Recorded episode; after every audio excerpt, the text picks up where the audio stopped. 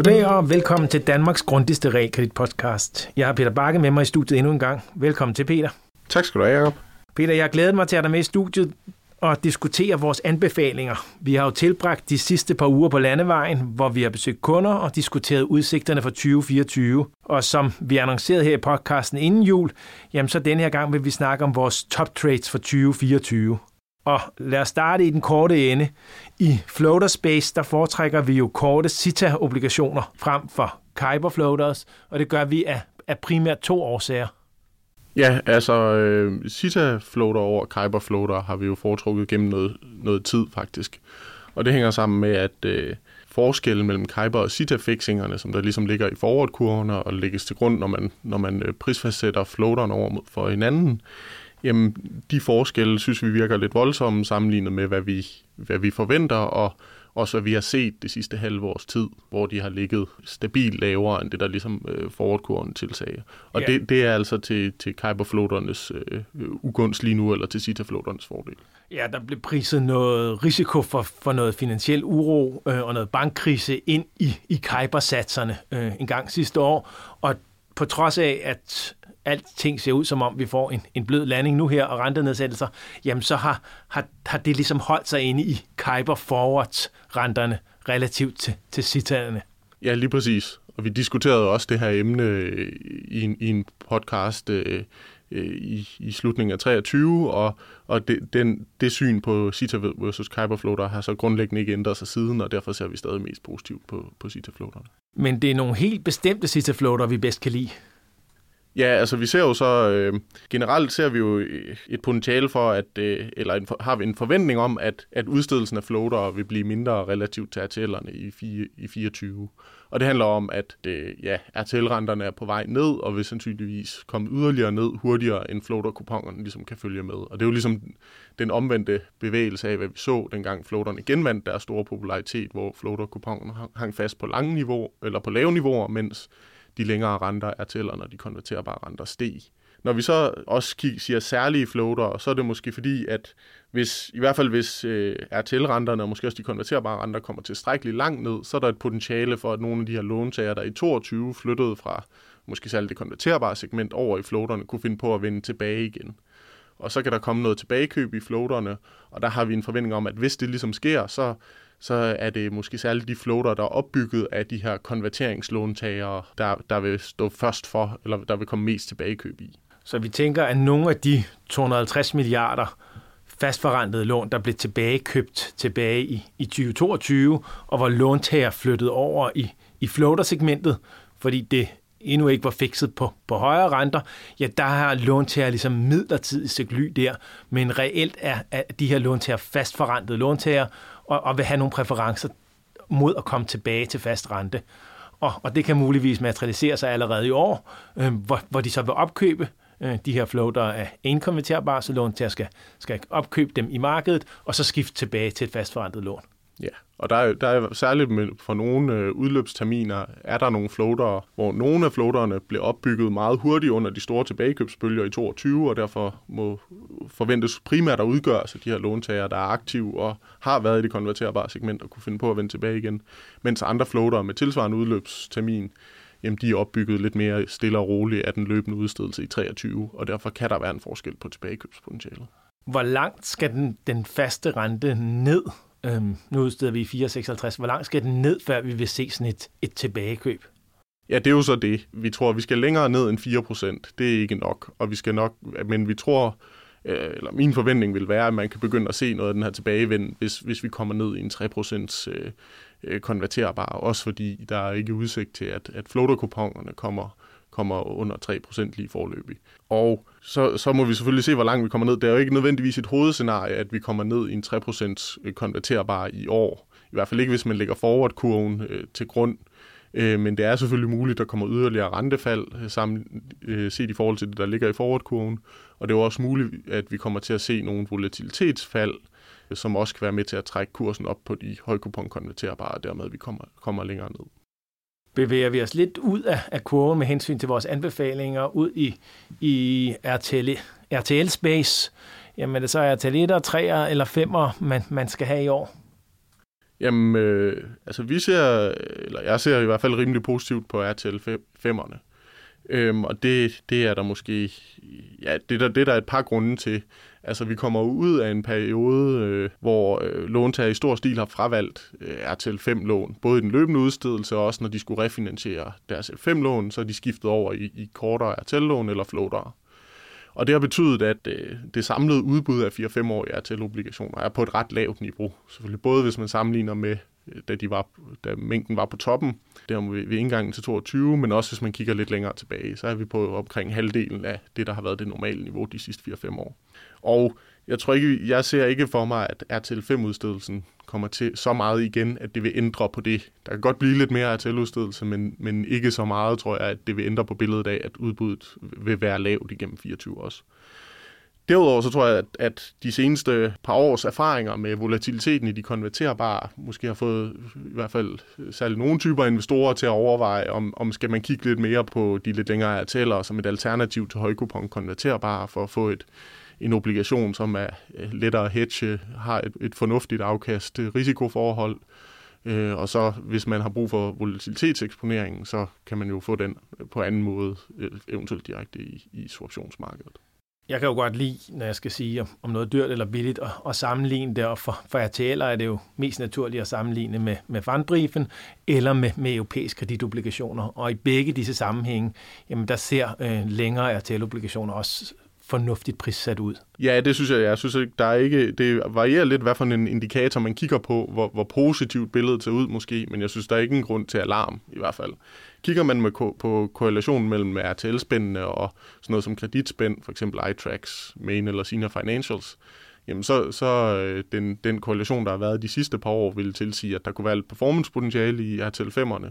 Omvendt kan man sige, hvis man kigger på spændene på RTL'erne sammenlignet med Eurocovered, så er den forskel jo indsnævret ganske betydeligt her igennem det sidste halve år. Og det er den jo gjort som følge af, at ECB ikke ligesom er længere af den marginale køber af, af, af covered bonds, og der derfor er sket en, en reprisning af cover, europæisk covered bonds her hen over efteråret. Yes, ja, lige præcis. At der bliver ikke reinvesteret mere i covered bonds fra ECB's side, og det har sat sig i, i spændene der. Man kan så sige, indtil videre synes jeg primært, der har været tale om en, en normalisering, hvis man kigger, kigger tilbage i tid i forhold til, hvordan RTL-spænd og covered bond-spænd ligger i forhold til hinanden. Så jeg synes ikke, det er noget, der, der tyder på, at, at RTL-5'erne skal ud i spænd. Nej, hvor europæisk kredit covered bonds i en periode var meget dyre på grund af denne her overnormale efterspørgsel fra ECB, hvor, hvor, hvor spændene nu er tilbage på, på mere normale niveauer. Ja, lige præcis.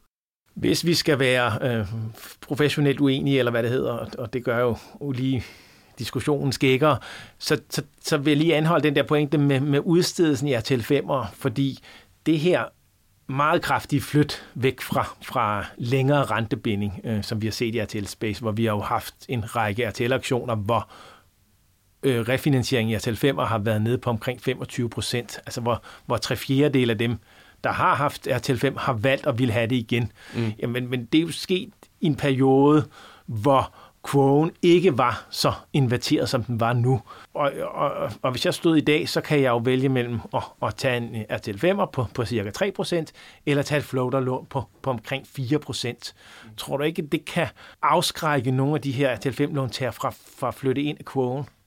Jo, jeg vil tro, at det vil kunne få en betydning, men jeg tror ikke, det vil, det vil betyde, at vi ikke stadig vil se en pæn bevægelse.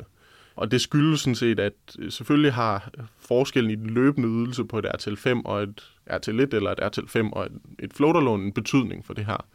Men vi har sådan set også set, at bevægelsen ind af kurven har fortsat med sådan uformindsket styrke, sådan set næsten i hvert fald. Hvis man siger, at da bevægelsen begyndte, der var floaterkuponerne væsentligt under RTL5-renterne. Ja, der var kurven meget, meget stejl. Her i efteråret øh, 23, der så vi sådan set stadig bevægelsen, øh, i hvert fald for langt de fleste institutter. På trods af, at kurven var fladet. På, på trods af, at den var fladet ud, og sådan floaterrenterne, øh, kuponerne faktisk var kommet over RTL5-renterne. Så en dominerende årsag til, til bevægelsen virker som om det har været, at at låntageren gerne vil have den kortere rentebinding, og sådan set i hvert fald i efteråret også var villige til at betale lidt ekstra for det. Nu er prisen selvfølgelig blevet højere, i hvert fald mål på den umiddelbare løbende ydelse. Det kan godt få færre til at gøre det.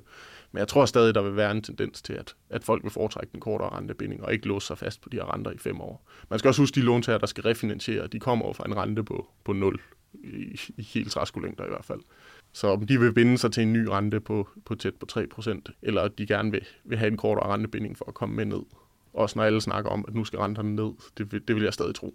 Ja, fordi de er til 5'er, der er, er udløbet de forrige år og blevet refinansieret, det er jo folk, der har, har låst renten tilbage i 17-18, og dermed har været gået glip af de der meget, meget lave renter, vi så der i, i, i 1920. Mm. Men nu, nu er vi så nået så langt frem, så nu vil det dem, der sidst er fikset i, i 19, som står over for en og ordentlig stor rentestigning i forbindelse med, med refinansiering.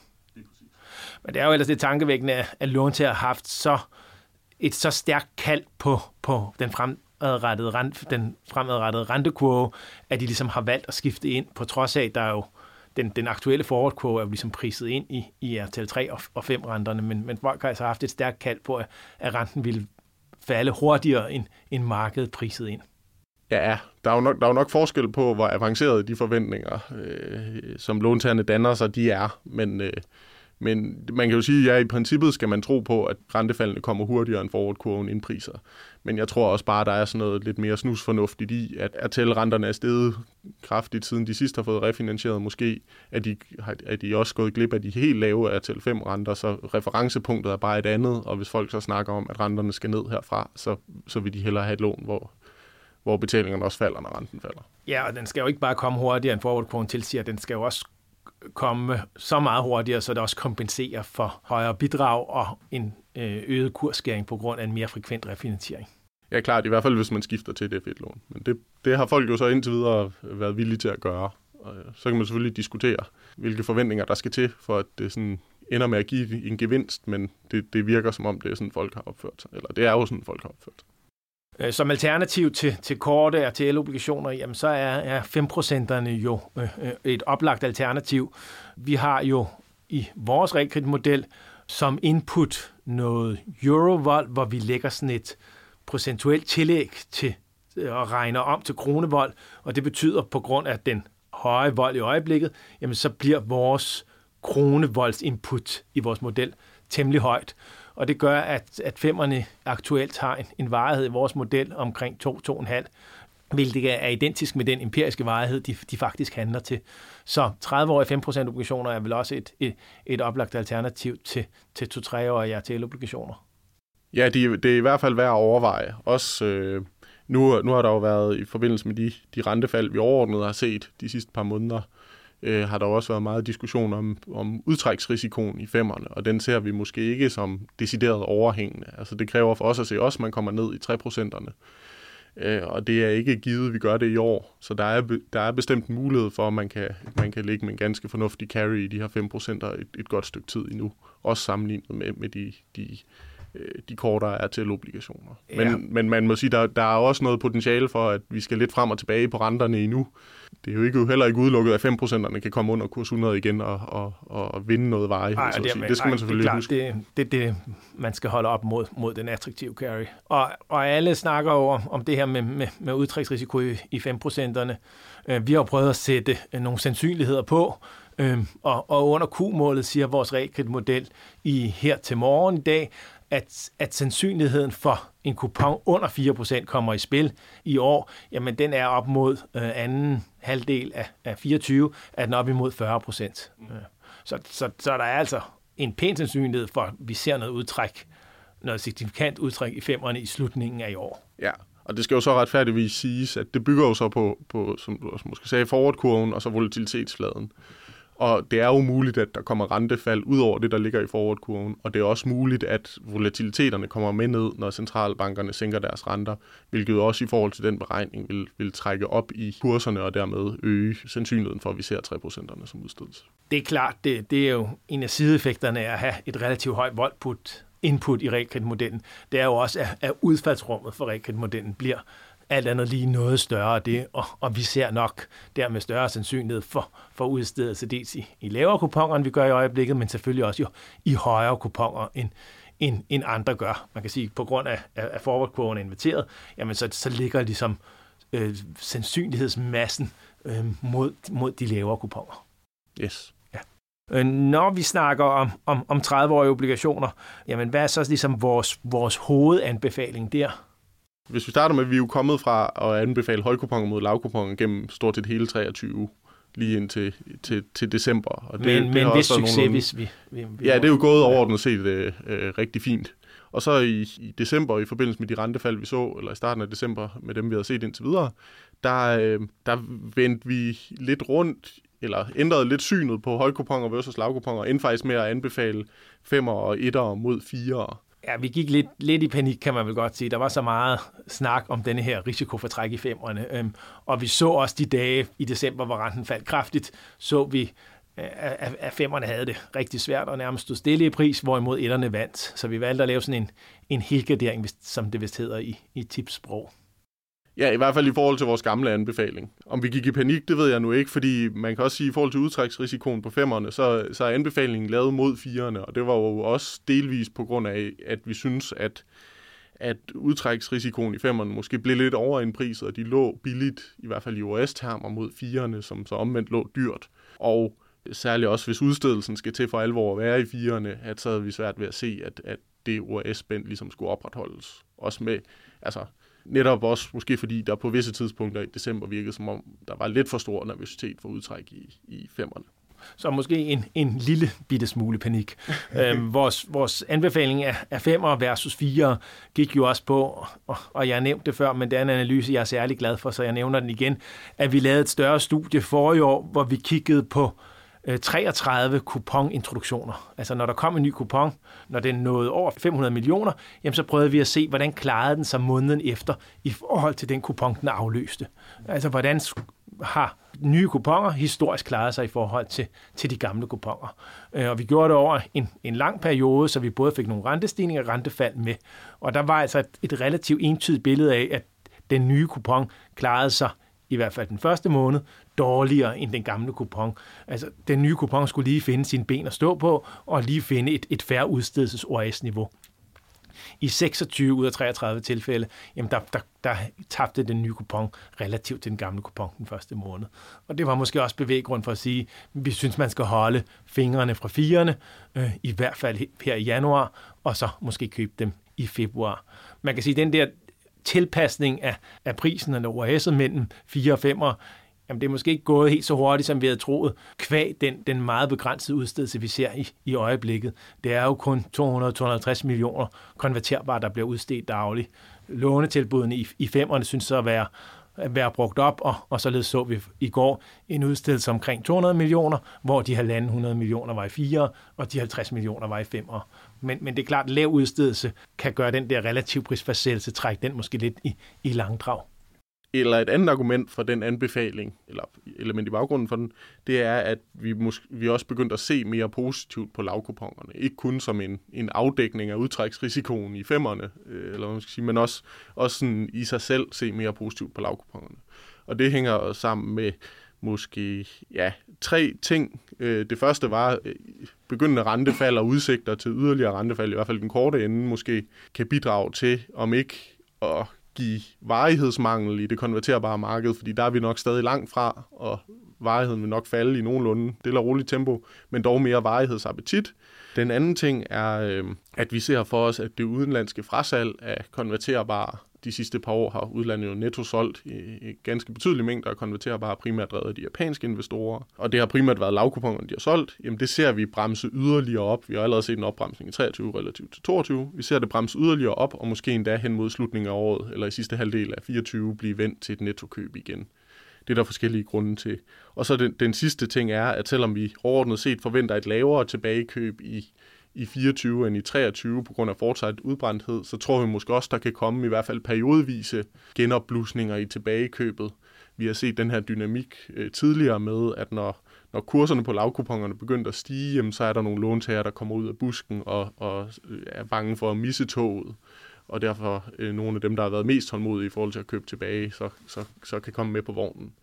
Og særligt måske, hvis vi så her i, i, øh, i 24 første halvdel begynder at se yderligere fald i de korte renter, at så ser man ligesom både, okay, nu er det ved at være sidste chance, hvis jeg skal købe mit konverterbare lån tilbage på en lav kurs, men det er også, nu begynder de korte renter også at falde, og hvis jeg skal have lidt glæde af det, så, så er det ved at være nu. Ja, og det er, denne her anbefaling af etter er vel noget, der ligesom skal times med, med lavere renter, tænker jeg. Ja, Ja, fordi det er det. Det kom i hvert fald lidt bag på mig, hvor stærk performance etterne ligesom havde der i, i december, da renterne begyndte at falde, hvor de jo kørte en, en 15-20 års punkter fra, fra top til bund i løbet af en måned til Ja, det- halvanden. Det er klart, der kom så også en ganske betydelig performance. Noget af det har muligvis også været noget terminseffekt, som vi også har skrevet ud om, at, at det i denne, gang, denne omgang på grund af rentefaldet kom i lavkuponerne mere end i højkuponerne. Og derfor skal man nok på de nuværende niveauer for etterne være en lille smule påpasselig. Og det, det er sådan set også grunden til, at vi her i starten af 24 ikke har oprettet en separat anbefaling af etterne mod for eksempel, lad os sige, stater. Fordi vi synes, entry-niveauet lige nu er, det, det, de ligger lidt dyrt og vi ser potentiale for, at de kan give sig yderligere ud. Dels hvis en genplaceringseffekt fiser lidt yderligere ud, dels hvis sådan lidt frem og tilbage på renterne gør, at noget af den her rente ned performance, de så, kan forsvinde lidt igen. Men skulle den gøre det, skulle de komme lidt længere ud i spænd, så, så synes vi faktisk, at udsigterne for dem for 24 er ganske fornuftige. Så lige forløbig, så, så håndvarmer vi bare den anbefaling, og så skriver vi selvfølgelig som altid ud, hvis vi, vi åbner den og, og gør den konkret. Mm. Tak fordi du, du stillede op igen i dag, Peter. Jamen, det var en fornøjelse. Og tak fordi I lyttede med.